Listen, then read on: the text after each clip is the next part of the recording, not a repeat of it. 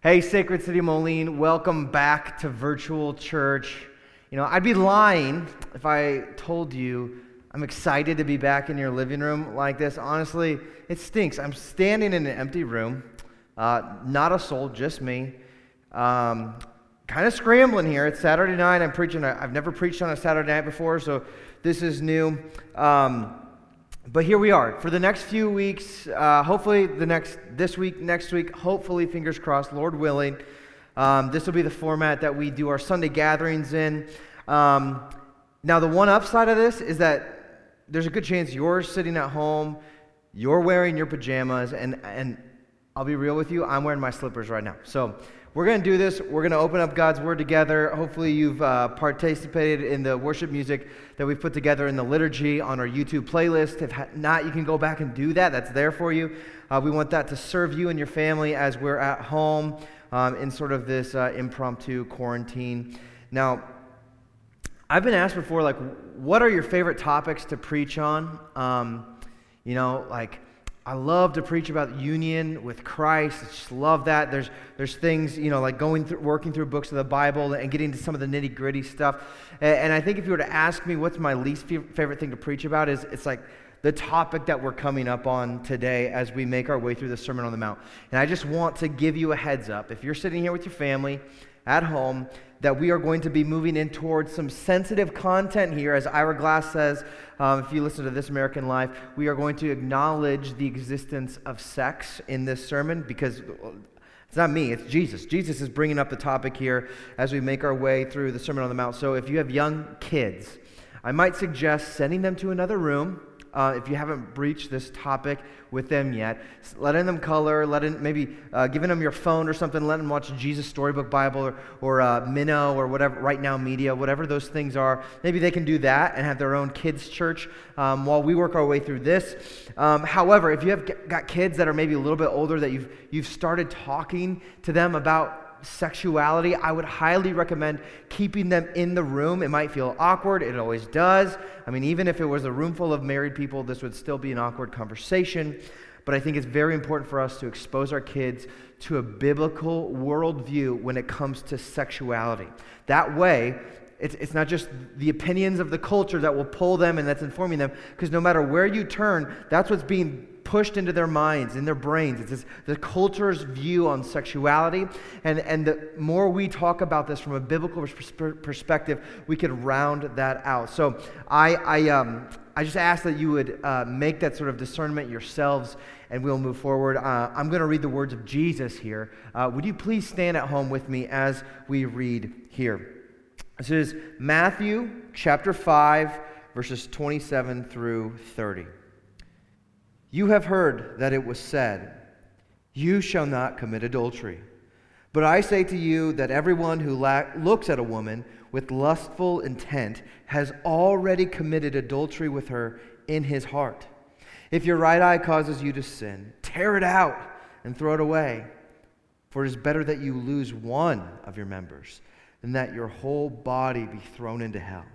And if your right hand causes you to sin, cut it off and throw it away, for it is better that you lose one of your members than that your whole body go into hell. This is the word of the Lord. Thanks be to God. Pray with me. Father, we, we ask that your spirit would be working this morning in our living rooms, around our kitchen tables as we open up the Word of God together, would you speak to us? Would you open our minds, open our ears to hear you, our hearts to receive what you have for us? Would you show us, God, in maybe a, a more full perspective, what it looks like to be your disciples, what it means to follow you in the everyday stuff of life?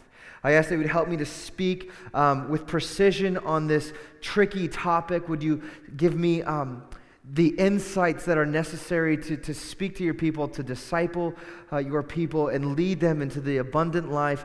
God, I pray that you would withhold all foolishness from my tongue and help me to lean into your wisdom here without hesitation. Would you give us a vision, God, of what it means to be the salt of the earth, to be the light of the world, and help us to live in that. Through your Holy Spirit, do these things, we pray. Amen. Well, if you're just joining us, we have been making our way through the Sermon on the Mount. It's chapters 5, 6, and 7 in Matthew's Gospel. Um, something really profound is happening here. This is perhaps the most important, the most famous, the more, most talked about discourse that's ever happened in the history of humanity, where Jesus takes his disciples up on a hillside and starts talking to them about this completely new way to live. He's talking about the fact that the kingdom of heaven is here, it's here now, it's present at this very moment when Jesus is speaking. And he's showing, he's talking about, he's teaching these disciples how to live into the kingdom of heaven right here and right now. It's this reality where the future glory that awaits in heaven for believers reaches back into the present moment and radically reorients people to live a new kind of life by new uh, values and dynamics and a new power. This invitation that Jesus gives to these disciples on the hillside is not only extended to the disciples there in first century, but it's for us as well. It's for every single person in this moment. Jesus is reaching out and speaking through the church. Come, come enter into my kingdom. And he, he goes through the Beatitudes. Blessed are those who are, are poor in spirit, blessed are the meek. And he's offering this invitation to come in and to experience the kingdom. And something happens that when you become a kingdom person, when the gospel of Jesus uh, takes takes root in your heart and changes your life, it, it, produces something in you. It makes you into what Jesus says the salt of the earth and the light of the world. He says that Christians ought to live into this world with, with one foot in, in, in the future reality of the kingdom of heaven and one foot in the present reality of this current earth. And we are so tempered and, and, and reoriented in such a way where we become the salt in this bland earth, that we become light in the dark world. Now, our ability to, to live like this, our ability to be kingdom people, to be salt and light, is based on two non negotiable things, okay? You have to have them both. In fact, this is really what's wrapped up when Jesus is giving the Great Commission at the end of Matthew's Gospel. Um, and, and these things are this First of all, you have to recognize Jesus as King of the kingdom. In other words, when Jesus said, All authority in heaven and earth has been given to me, Jesus is saying, I am the king of the kingdom. And with that king, all authority is wrapped up in him. And so he knows this is the beauty of Jesus. And I don't think we lean into this as much as we ought to. But Jesus is the wisest, most powerful person in the world, in the cosmos. In fact, we just got done preaching through the book of Colossians not too long ago that everything belongs to Jesus. Everything is under Jesus' authority. And so Jesus says, well, first of all, to be my disciple, you have to recognize my authority, that Jesus is king over all. And the second part of that is once you've recognized the authority of Jesus, you obey his commands. The Great Commission goes, All authority in heaven and earth has been given to me. This is Jesus talking, not me. I don't have authority. All authority in heaven and earth has been given to me. Go therefore and make disciples of all nations. No, he doesn't just say go preach and tell them about the gospel and let them go on their way. He says go and make disciples of all nations, teaching them to obey all that I have commanded them. And so we see these two non negotiable things recognizing the authority of Jesus and then obeying his commands. This is the essence of being a disciple of Jesus. That, that's the only kind of disciple there is. You're either a disciple of Jesus where you recognize his authority and you obey him, or you do, maybe you do one of those things but not the other, but you're still not his disciple. Belief and obedience unite in discipleship. Now, as, as we see belief and obedience united, this puts us on a pathway, a new trajectory. And really, what Jesus is doing here is he's bringing in first century Jews who, who really value wisdom literature. In fact, most of the Old, there's a good section of the Old Testament that's wisdom literature. Proverbs, um, the Psalms have some wisdom stuff in there. Ecclesiastes, there's Job. It's all wisdom literature. They loved it. It was, it was helpful for them for teaching them how life works best. But at the same time, Jesus is talking to a Gentile uh, population of people who value philosophy. And, and really, what the common ground for both of these schools of thought are is what is the good life? How does life life work best? And Jesus is saying that when you acknowledge his lordship and obey his commands and you live into that, it puts you on the trajectory of the good life. In other words, acknowledging the authority of Jesus and obeying his commands leads to human flourishing. Now, this is how Jesus saves us from our broken ways. Humanity, it's no secret that we are prone to mess things up, okay? Um, we have this propensity to make things worse than they ought to be. And Jesus steps into the brokenness that we've left in our wake and he heals and offers us this way of prosperity. Now, this is what happens Jesus offers us the good life. Now, the inverse is true as well that if you reject the lordship of Jesus, if you choose not to obey his commands but do what's wise in your own eyes, this will not go for you. In fact, this is the story that we see repeated over and over in the New Test or in the Old Testament, where, where people, whether they're, they're God's chosen people or people who are outside of God's covenant, they're trying to do life their own way, define their own good life, and it doesn't go well for them. Jesus doesn't want us to tank our lives. He doesn't want that for us. Jesus desires to save us, to heal us from our brokenness, to prosper us. And he wants to do this, as we see in this passage, in the realm of our sexuality. Now, sexuality matters to Jesus. Sexuality in the church and according to Jesus is not an off limits topic. And unfortunately, sometimes we treat it as such. It's not this taboo thing that we cannot, you know, we can't breach the topic in community. In fact, what's so interesting about this, when Jesus is talking about the dynamics of the kingdom of heaven, like this is how the kingdom of heaven works, he's teaching us basically the equivalent of gravity in the kingdom of heaven.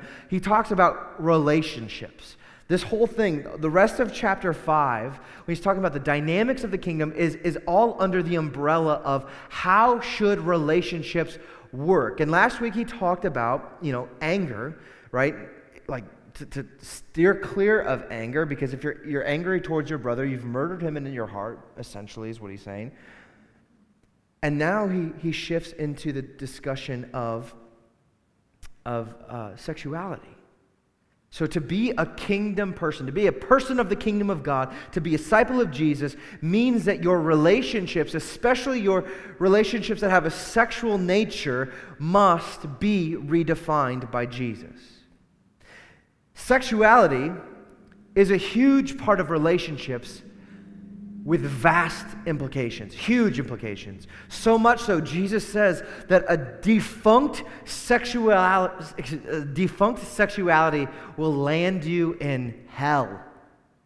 Seems kind of severe, right? Now, a typical response to that when we see Jesus' word, when he's getting ta- he gets to the end of that in verse um, 29 and 28, he's like, You're talking about your whole body going into hell. We might listen to this and like, oh, here, here's another turn or burn sermon, right? Jesus telling me how bad I am, trying to scare me a little bit. Now, I think that's our tendency, like as we live in a highly sexualized, sexualized culture. Now, the real trick is going to see how many times I mess that word up. Um, we live in a highly sexualized culture, and, and here's what I mean. Like, there are advertisements that are selling hamburgers that for some reason require a scantily dressed woman. Why in the world? Like I love me. I don't need I don't need that. But uh, this highly sexualized culture tells us that, that sex sells. And so when we are steeped in this culture, we hear Jesus take this, what, what seems like a very radical approach to sexuality, and sort of brush him off, right? We say, Come on, come on, Jesus, don't be so archaic. You're living in the old age. It's, it's only lust, it's only sex. You don't have to get so worked up about it. It's, it's natural, isn't it? Right?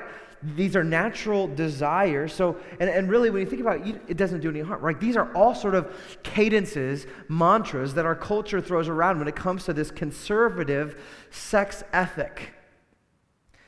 But the point of what Jesus is saying here in this passage isn't to scare you into purity. He's not trying to make Christians a bunch of prudes. It's way more nuanced than that. Jesus is giving us a completely redeemed, a completely renewed view of sex. It's a more robust and more glorious understanding of sex than what the culture offers. And it shows us Jesus, Jesus elevates sex to this glorious and beautiful place.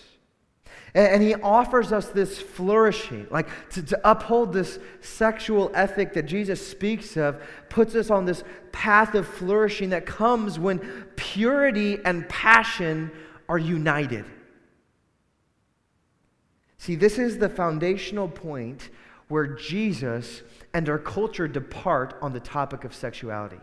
Jesus has a high view of sexuality, and our culture has a very low, very small, very flat view of sexuality. It's a high use, low value. Okay, so, so everything is sex, yet it's valued so low. We treat it like it's a consumer good or service to be exchanged, a commodity that's deployed to serve our own desires and wants. And when sex is used in this purely utilitarian way, when its main aim is to satisfy self, it is destructive and it's dangerous. Not only that, it's so dangerous that it leads us, it, it, it devolves into what could potentially be oppressive and straight up perverted. Now, what we need to understand here is that, like, the, the bar that Jesus puts isn't just like really high above a good sexual ethic.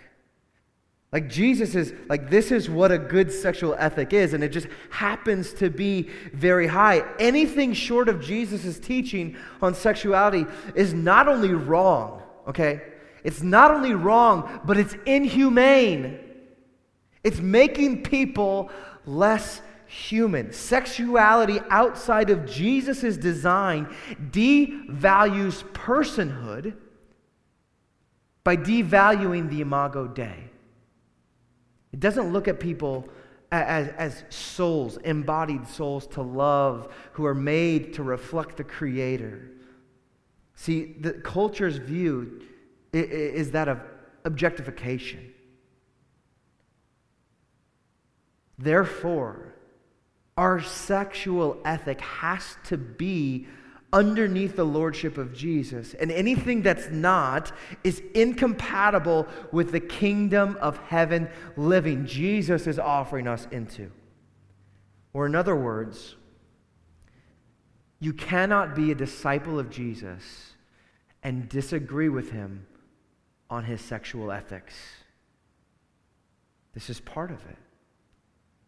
You either acknowledge his lordship, acknowledge his authority, and obey it, or you reject it. Now, with all this, I've, I've made a lot of big statements so far. Let's dive into this teaching of Jesus. Take a look here at verses 27 um, through 30 here. Please read with me. Jesus says here, You have heard that it was said, You shall not commit adultery. But I say to you. Now, we, we've seen this a couple times, or we've seen this once, and we're going to see it several more times here as we round out chapter 5, where Jesus says, You've heard it said, but I say. And he's doing something very interesting. He said, when, when he's saying, You've heard it said, he's going back to God's original commandments, something that's in the Torah somewhere. And specifically, this one, he's quoting the seventh commandment which is, you shall not commit adultery. We, this is written on the stone tablets when God gave it to Moses. This is a, a foundational piece of God's um, guardrails for human flourishing as he gives it to the nation of Israel. And, and one of these things, the, the, number seven on the list is do not commit adultery. Now we have to ask this question what is adultery? It's, it's language that we don't necessarily use very often these days. Adultery is any violation of God's eternal design for sexuality. Okay, I, I want to highlight the word eternal design. So, from the time marriage was created to the time that marriage ends, which marriage won't end because we're told in the new heavens, new earth, the, the lamb is married to the bride, okay? There, there's the bride and the bridegroom. Marriage is going to be eternal. And in God's design for sexuality, God's design for marriage is one man and one woman in lifelong covenant of marriage. That's what it is. That's the only place, according to God, that is appropriate for sexual activity. Anything outside of that is considered adultery. Okay, so it's not just sleeping with a married person, but anything that, that is any sexual activity that happens outside of, of the context of biblical marital covenant. Now, this includes, but definitely is not limited to things like pornography, um, the apps and sexting and stuff that, that commodi- commodifies um, sexual interaction, homosexuality, cohabitation, right? All of these things are a sort of perversion, right? It's outside of the bounds of God's design for sexuality. Now, the reason that God says, hey, this is sex is meant for marriage is because marriage is the only context where sex is safe. And I'm not talking about a contraceptive here, I'm talking about marriage being safe in terms of personhood and human flourishing. Think, think about it in, in terms of a fire. Um, fire has the potential to both, be both beautiful and destructive, to be, to be dangerous and delightful.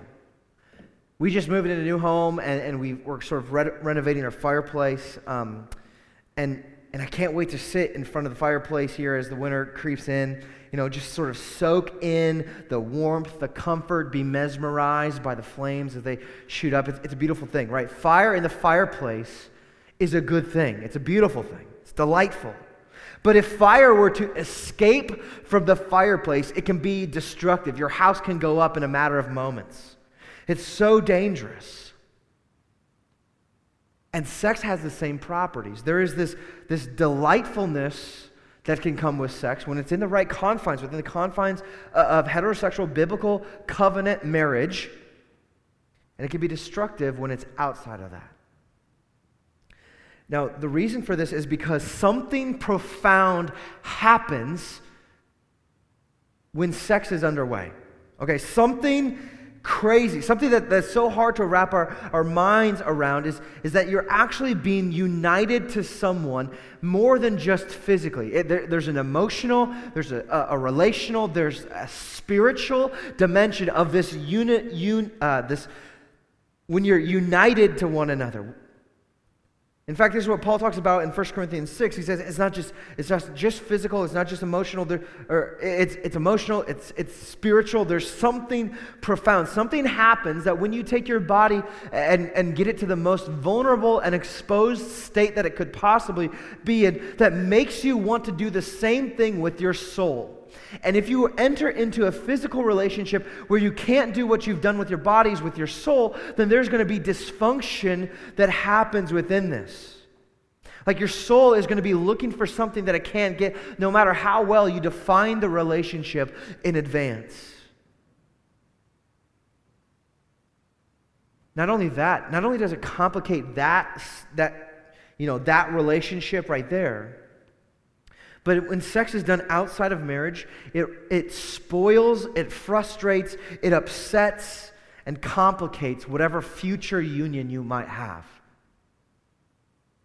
Now, this is a major reason why counselors and psychiatrists are booked, booked weeks in advance, okay? Like, th- this, this is the boat right? Sexual sin is the boat that creates these relational wakes in marriage that, that, that don't just cause issues in the immediate context, right? Not just nine months later when you find you're, you're unexpectedly uh, expecting, but years and decades down the road, when your marriage gets to a point where you're having intimacy issues, where you're struggling with self worth and value problems, it's all sort of wrapped up into what happens earlier on in our life. Now, if sex were just a physical thing, which is what, what our culture wants us to believe, right? Oh, it's just sex. It's just, you're just, it's just a physical thing. You don't have to have your heart in it. If sex were just a physical thing, this would not be the case at all. What happens when you have sex is that your whole life gets entangled with that other person. And so, this is one of the reasons why our culture's view of sex is so small and so inhumane, right? You, you, it's offering you this momentary um, unification, right? This entanglement, only to get it ripped apart. And you know, like, if you got a piece of tape and you, adhes- you adhesive it to the wall or whatever you're going to put it on, you rip it off, the next time you go to use that tape, it's not going to adhere as well as it did in the first time. There's something that messes up with the, the, the bonds that will come afterwards. And so, this is why you look at Tinder and hookups and pornography and cohabitation and sex outside of marriage, and you know, like, these things are messing you up more than just in a physical way, right? But, but in, in a mental, emotional, spiritual, it sabotages, it sabotages you and it sabotages future relationships. This is why it's like this sets you on, on like a subhuman trajectory for life. Like, the, if this is the way that you live, it's impossible for you to flourish. It's impossible. Like, just think of all the other relationship implications that this has, how it affects your relationship with God. How can you engage with God? How can you have a, a, a deep relationship with God if your heart is constantly going back and forth and you feel two faced about it all? There's no integrity in it. You feel this brokenness. But Jesus values humanity. Jesus wants us to flourish. And so he upholds the, the seventh commandment and he adds to it. He says, You've heard it said, don't commit adultery, but I say to you that everyone who looks at a woman with lustful intent has already committed adultery with her in his heart. Now, I said this last week. Now, I think one of the misconceptions that happens as we come to the Sermon on the Mount is to think that Jesus is actually elevating the standard of goodness. That Jesus is taking the bar that people have to get over in order to enter into the kingdom or to be kingdom people and lifting it up from what God had originally said. But that's not the case. What Jesus is doing is he's exposing the heart of God's initial commandments. See, God didn't want people just to stay out of other people's beds. Like, He, he wanted to protect uh, the, the purity, the, this, the, this, the sacredness of relationships. And so Jesus is moving into this. And he says it's more than just behavior modification, it's just more than uh, controlling your external actions. Jesus is trying to reorient our hearts. And so he speaks to, he addresses the internal seed, which is lust, that produces the external fruit of adultery. Just like last week, anger is the seed and murder is the fruit. Like Jesus is getting to the heart of the matter. And, and, and Willard says this, D- Dallas Willard says that if the seed is there, the only thing that's lacking for it to turn into the fruit is opportunity. That should scare you. If the seed is there, all it will take to get that thing to come out, to bloom into the ugliness that it, that it is, is the opportunity. That's why Jesus addresses the heart. He's got, he says, hey, don't, don't lust. Now, we've got to ask this question. What, what's Jesus talking about when he talks about lust? What is this lustful intent? Now, in general, the Bible talks a lot about lust, and believe it or not, lust is not purely a sexual thing. Okay, we, we talk about lust uh, a lot in the realm of sexuality, um, but lust really applies to a lot of different areas. Another word that's used for it is covetousness, which happens to also be one of the Ten Commandments that God gave Moses, right? The, the generic definition of lust is a nagging desire for something that's not yours. Okay, so it's one thing to say, oh, yeah, I want that, but have this nagging desire, this sort of obsession, this covetousness, this drive to get something that you don't have, where it becomes unhealthy for you and for that thing, right? That would be considered lust where it dominates your mind space, it dominate, dominates your affections, it dominates your wallet. Now, Jesus takes this word of lust and he applies it to the sexual realm where he's talking about a nagging longing for somebody else's body. Now, you might be like, what's the harm in that? Like, what's the heart in looking at somebody and wanting, wanting that?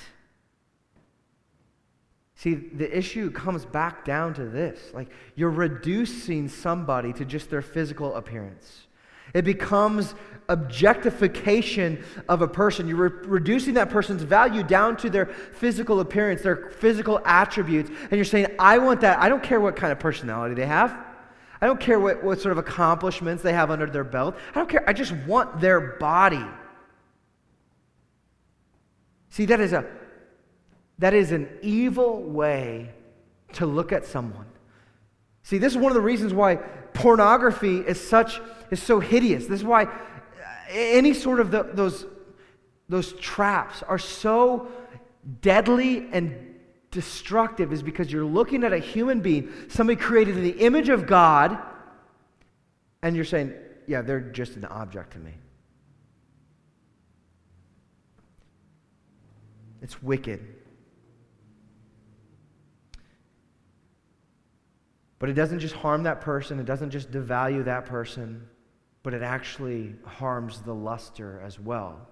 Proverbs 6 Solomon asks his son, can a, can a man carry fire close to his chest and not get burned?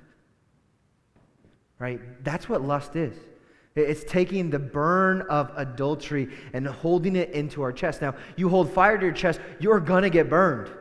Right? It's going to mess you up. So, so this lust is not only sin against the person that you're lusting for, but you're actually sinning against yourself and being destructive by inflicting pain. You're defiling yourself, you're defiling that other person, and you're viewing yourself and that person on a subhuman level. And Jesus says, There's more. There's more for you than this. Now, it's a slippery slope.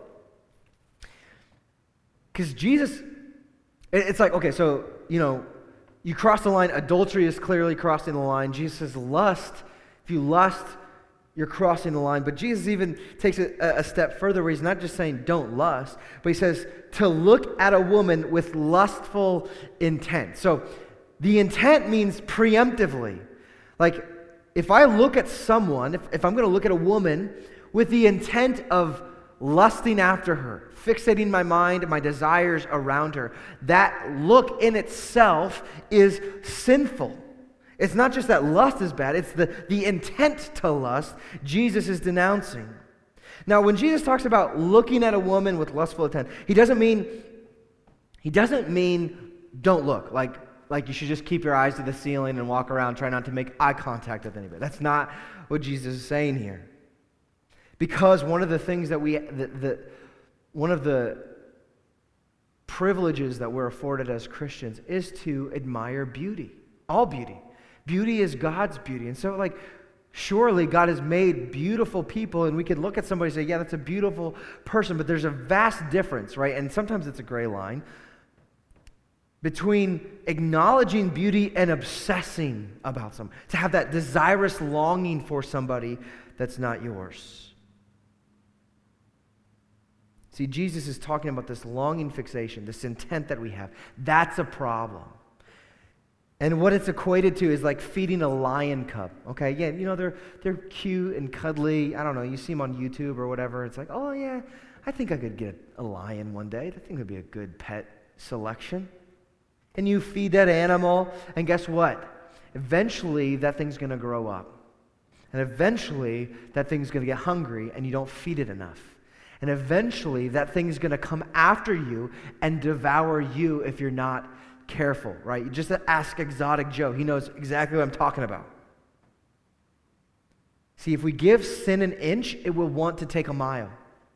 And, and the more mileage it takes on you, the more it drives you down further and further and further into the sea of futility. It's going to shipwreck you. It's that serious. This isn't something that we can just brush off and say, oh, yeah, yeah, no big deal. Jesus says it's that serious. You need to be so on guard, so diligent. In fact, in, in verse 29 and 30, Jesus says this If your right eye causes you to sin, tear it out and throw it away.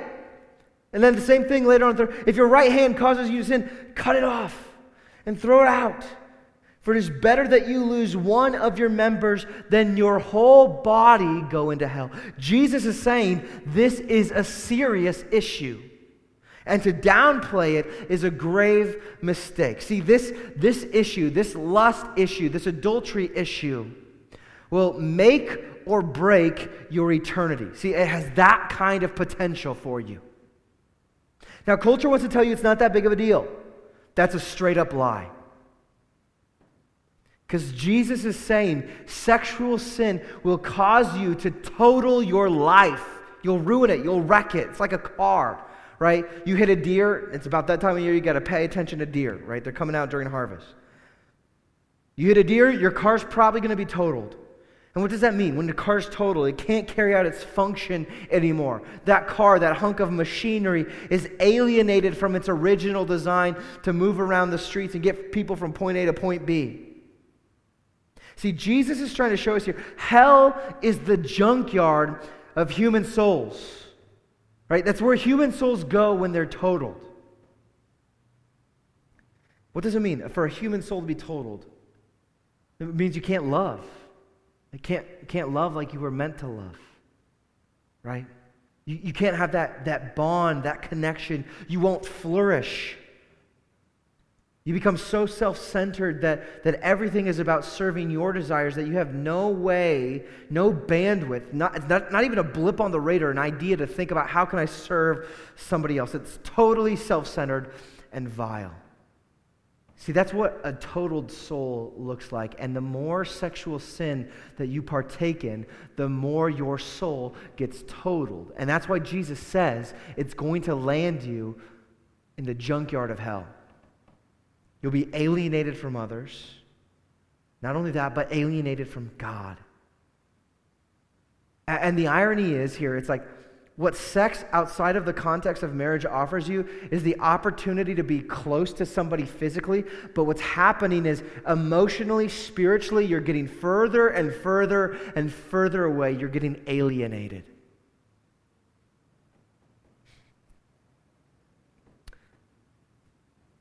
Now, this isn't clearly, this is not a low bar.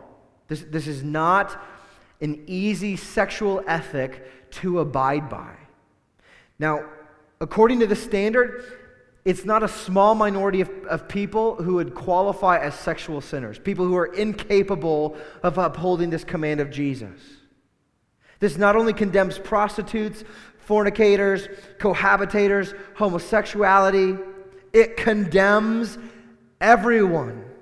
Anyone who's, who's looking, probably right now, anybody who's looking at a screen right now has probably at one time or another, I know this for a fact, I don't even have to qualify. You have lusted. You have coveted someone else. And maybe it's like you, you know, it, it's like, well, I don't really, you know, attraction, like physical attraction isn't that big of a deal to me. You've probably coveted in other ways, right? You've looked at that guy who's married to somebody else and said, oh man, I wish my husband was like him, right? That's coveting, that's lusting. See, you and I are sexual sinners. That, that's not, that shouldn't be a secret. But what does that mean for us? Does that mean that game, it's, it's game over, right? We just have to, to plaster the scarlet letter on us and walk around as one who's been condemned? Not if we entrust ourselves into the hands of the healing king. See, not only does Jesus have all authority, all wisdom, all power, not only does he teach us the way to go. But when we have violated his commands, the hands of our King are healing hands. Jesus wants to restore us. He gives us grace to fix what's been broken. He binds up our wounds. He fixes our failures. See, when we have been when we have sinned against others and, and violated our own humanity, Jesus offers us forgiveness and restoration. And we see this in that as we are busy sort of dehumanizing ourselves in sexual sin, you know, if that were to work itself out to the greatest extent, the fullest extent, we'd end up a miserable, painful, lonely death. But Jesus took that death in our place. See, Jesus on the cross we're told that every sin was laid upon him. He who knew no sin. See, Jesus, Jesus went through his whole life perfectly upholding his own standard. Not one time in his life did he look lustfully at a woman. Not one time did he have this, this bent and perverted sexual mentality. Jesus, his thoughts were pure all of the time. And you and I, we look at how in the world could this possibly be? I don't know. Jesus did it though. And Jesus was sinless where we sinned. And on the cross, all of our sin, all of our sexual sin was placed upon him. And in that moment, the, the sky darkened. Depressing. And Jesus felt the alienation that we should feel because of our sexual sin. Jesus felt that the Father turned his face from him. People rejected him. His disciples moved away from him. Even not a single person was there standing beside him. Jesus was alienated. He experienced the dehumanization that our sexual sin should do to us. And God poured his wrath out upon him. And by faith in Jesus, our sins are forgiven, our wounds are healed, and we are restored to humanity. So, this is the reality here. In Christ, there is no one beyond grace. There's no one beyond the healing from your sexual sins. I know people have to hear this. Jesus wants you. Jesus wants to take you in and change you and bring you to the beauty that you were meant to have. Now, if we were just to leave it there and say, Jesus forgives us, right? Oh, we can just, you know, Jesus always has grace for us, so it doesn't matter if we sin sexually. It's no big deal, right? That's cheap grace. Bonhoeffer talks about this. The gospel is not a gospel of cheap grace. Jesus offers us a costly grace, a grace that cost us his own life. But here's the crazy thing that when Jesus went to the cross and he came, he ascended into heaven, he sent us the Holy Spirit to make real to us the power of the gospel. So it doesn't mean we just keep bopping along doing the sin that we were doing before we met Jesus. Jesus, He frees us from sin's punishment on the cross, and He frees us from its power by giving us the Holy Spirit to resist temptation, to resist sexual sin. And by implanting this gospel power inside of us, we are enabled by the power of the Holy Spirit to live according to his ways. So, this sexual ethic that Jesus has isn't just a high bar that we can't get over. Our, it's, it's something that the Holy Spirit helps us to strive toward one day at a time. And the way that this Holy Spirit does this, it gives us a power of a new affection. Thomas Chalmers talks about this the expulsive power of a new affection. When you, when you love something that's bad for you, the only way to get rid of it, the only way to be able to push it to the side, is to find something that's more compelling, something that's more beautiful, something that's more just enrapturing of your imagination, of your heart, of every desire. And for us, Jesus is that thing that's better. Jesus is better than sex. His love for us is so strong that keeps us and holds us and makes us felt, feel the intimacy that we should not feel because of our sin. And because of this powerful new affection that we have for Jesus, it, it overrides those small desires that we have for sex. It, it helps us fight sexual sin. And without the gospel power at work, we wouldn't be able to do any of this, right? We'd be left with in despair. But Jesus is calling us as kingdom power through the power of the Holy Spirit to live into this sexual ethic. And as we do so, we learn how to value humanity. See, the gospel, the gospel gives us a lot of things. The gospel but here, in the context and the discussion of sexuality, the gospel enables us to value humanity, to look at someone and see that they've been created beautifully and fearfully, wonderfully made in the image of God. They aren't an object to covet, but a brother or sister to love. Now, the, the older movie, When Harry Met Sally, the whole movie really revolves around this question Can men and women be friends without sex? In the secular world, I don't know. I, I'm not very optimistic about it. I think there, there's prone to be some sort of, um,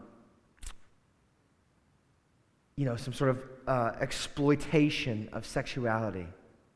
But in the gospel, men and women can be friends without having any of this ill desire. See, because the gospel makes us more humane so we can see our brothers and sisters for who they really are. We're not objectifying.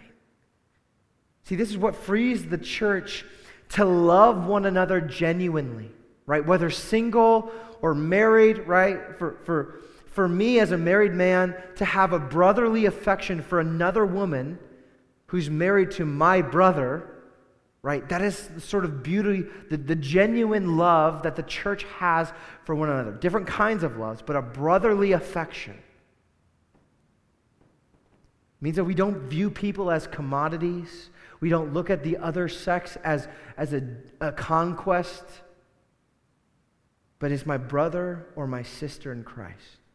It's somebody that I am meant to love with the love of Christ. See, this is the beauty of the kingdom dynamics of sexuality. It provides for us a completely new way to, to live purely, a way to be genuine in this world without seeking our own motives. Now, not only is this liberating, right, but it's also validating to the personhood of other people.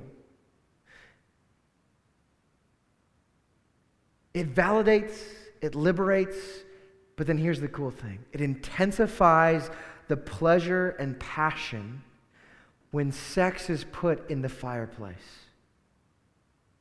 See, when you have gospel purity, the intimacy that you will experience in your marriage, the joy, the passion, the romance intensifies. It's intoxicating, it's beautiful. It's because you have been able to give yourself wholly to that other person. See, this is what Jesus is aiming to protect, to, to value the humanity of others, but also to preserve the sanctity of marriage. See, this is the only place where you can be naked and unashamed, where you can be fully known and fully loved and still feel safe. This is the beauty of marriage. And here's the scandal of the gospel Jesus doesn't want to withhold goodness from us. Jesus doesn't want to, to, he's not stingy with pleasure. Jesus wants to give us life to the fullest. And the way that, that that happens is through a gospel sex ethic. By giving us a high view of sexuality and the power to live it. That's the only way you can do it. And this has a radical implication for relationships within the church, outside of the church, how you view other people. And the gospel is the only way to do this. Now, that's the end of my sermon. I always, when I preach this, I always like, man, I wish I could spend some more time working through some application stuff. And so I'm going to do this. This is, a, this is bonus content to the sermon. Practical things. I want to speak first to married couples. One of the ways that you fight against sexual sin, you fight against lust, is to enjoy the privileges of marriage frequently. Right? The best way to fight lust is to have frequent intimacy with your spouse. This is a grace from God. Paul talks about, you know, if there's going to be times where you decide to abstain from sex, right? You're fasting, you're, you're working through something, um, you, know, I don't know, spiritual, you're trying to, asking God to do something in your life. Maybe you're going to fast from sex, but he's like, don't do it for long. Come together because the enemy wants to disrupt you. He wants to, to, to dismantle you, to devour you when you're not frequently engaged in intimacy with your spouse. This is a, this is a gift, guys. I'm going to say it. Christians should have the best sex. Married Christians should have the best sex because it's a foretaste of what's to come. It's pointing forward. And as good as sex is, it's only going to get better in the new heavens, new earth. Now, with that, there is this unhealthy dynamic in marriages where sex gets withheld as a bargaining chip, right? Oh, if he did this, then I guess, you know, tonight I'll do that you know, or, or, or if not, oh, he's been kind of crummy. I guess I got a headache tonight. I'm going to, it's like there's always going to be an excuse not to do it. If you're withholding sex from your spouse, that's not only going to disrupt your physical intimacy, that's going to disrupt every other avenue of intimacy in that relationship. Marriage is a full giving of oneself. Don't withhold. To the unmarried people, it's rough. I'm not going to lie. Fighting for purity is hard work, but l- listen to this. it's worth it. Honor your future spouse. And, and I'm not just saying, like, you might be with the person that you're going to marry someday and you say, hey, it's no big deal. We're going to be married, so it, why does it matter? It's like you don't know that. Jesus says, you know, tomorrow's not guaranteed. You don't know that. So honor your future spouse, whoever that might be, and the sanctity of marriage by fighting for purity, even if it co- comes at a great cost. Jesus talked about it. If it's going to cost you your eye, get rid of your eye. If it's going to cost your hand, get rid of your hand. Count the cost. So that might mean you need to move out. That might mean you need to find a new place to live. It might mean you need to break up from somebody who you're in a toxic relationship with. You need to de- delete that app. You need to put a, um, some sort of um, uh, software on your computer to, to block certain sites. You need to have some sort of accountability partners. If, if, you've, if you have felt your life being totaled by sexual sin, you might need to pursue some counseling, right? Open up to, to somebody that you trust. Speak about it in your fight club. Find healing. Pursue that in community and in the gospel. And, and don't for a minute think that giving into this momentary satisfaction, this momentary f- pleasure is going to make you happy. It's not. It's going to bring guilt, it's going to trouble your conscience. Don't sabotage your future by giving into this instant gratification. And so, in the meantime, until God provides that spouse, immerse yourself in church life. Devote yourself to your missional community. Find ways to serve and to love and to be embedded in that community. And in this community, God is going to make you, through the gospel, become the godly person that your future spouse is looking for. Invest your time wisely. Don't be foolish. And listen, if you are foolish, there's grace. There's grace to, for forgiveness, and there's grace for change. Now, men, I've hit some of this stuff. Men and women, a couple things. You got to get software. If it's an issue for you, get software. Talk to people about it. Don't steal those second looks. Guard your eyes. Jesus will later on talk about how the eyes are, are the window to the soul, right? Guard your eyes. Make your wife your standard for beauty. You, you don't measure your wife up to other women, the Instagram models, or whatever garbage is out there. Your wife is the standard of beauty, and she's killing it. Take initiative here. Be romantic. Don't be a dummy, right? Invest yourself in your wife so she eagerly wants to give herself to you. And women, ladies, Christian ladies, it breaks my heart to see godly women with dirtbags. People, men that phone it in, that don't love Jesus. If you're single right now, don't settle for a dirtbag, okay? Trust that God will provide that man if it be his will. Also, modesty is virtuous. Like Jesus is speaking mostly to men here, right? He says, if you look at a woman with lustful intent, clearly he's talking to guys. This is typically a guy issue, although statistically speaking, more and more women are using pornography and having sexual issues. It's, uh, it's just how it is. But one of the ways you can love your brothers is by dressing modestly. If you wouldn't put your daughter in it, if you wouldn't want to see your niece wearing it, you probably shouldn't wear it. It's a way to, to really to protect your own dignity and to help your brother keep him from sinning. It's his responsibility, but you can help him. And everybody, accountability. Find people who can hold you accountable, guys. And as we do this together, as we press into the gospel, as we fight for purity, as we desire to listen to Jesus, to acknowledge his authority and obey his commands, trust that he is making us into these kingdom people that he wants us to be through the gospel. That's our only hope. We can't muster this up in ourselves. We need Jesus. Father, we thank you that you have provided a way for us. We are wayward, we are sinners, we are sexual sinners. And time and time again, we find ourselves sabotaging ourselves. We find ourselves dehumanizing other people. Give us eyes primarily for you. Be our vision, O oh Lord. Help us desire Jesus more than anything else in this world. And, and, and for those of us who are married, God, help us to, to give ourselves to our spouse wholeheartedly so there's nothing else to give to anybody else in a romantic way. Make the men in this church one women men. Make the women in this church godly and respectable, modest and virtuous. Help us to honor you, Lord, in all that we do, especially in our sexuality. God, be near to those right now who have a heavy conscience. Help them to see you and what you've done on the cross, to forgive their sins, to wipe them clean. You said, as far as the east is from the west, our sins have been removed from us.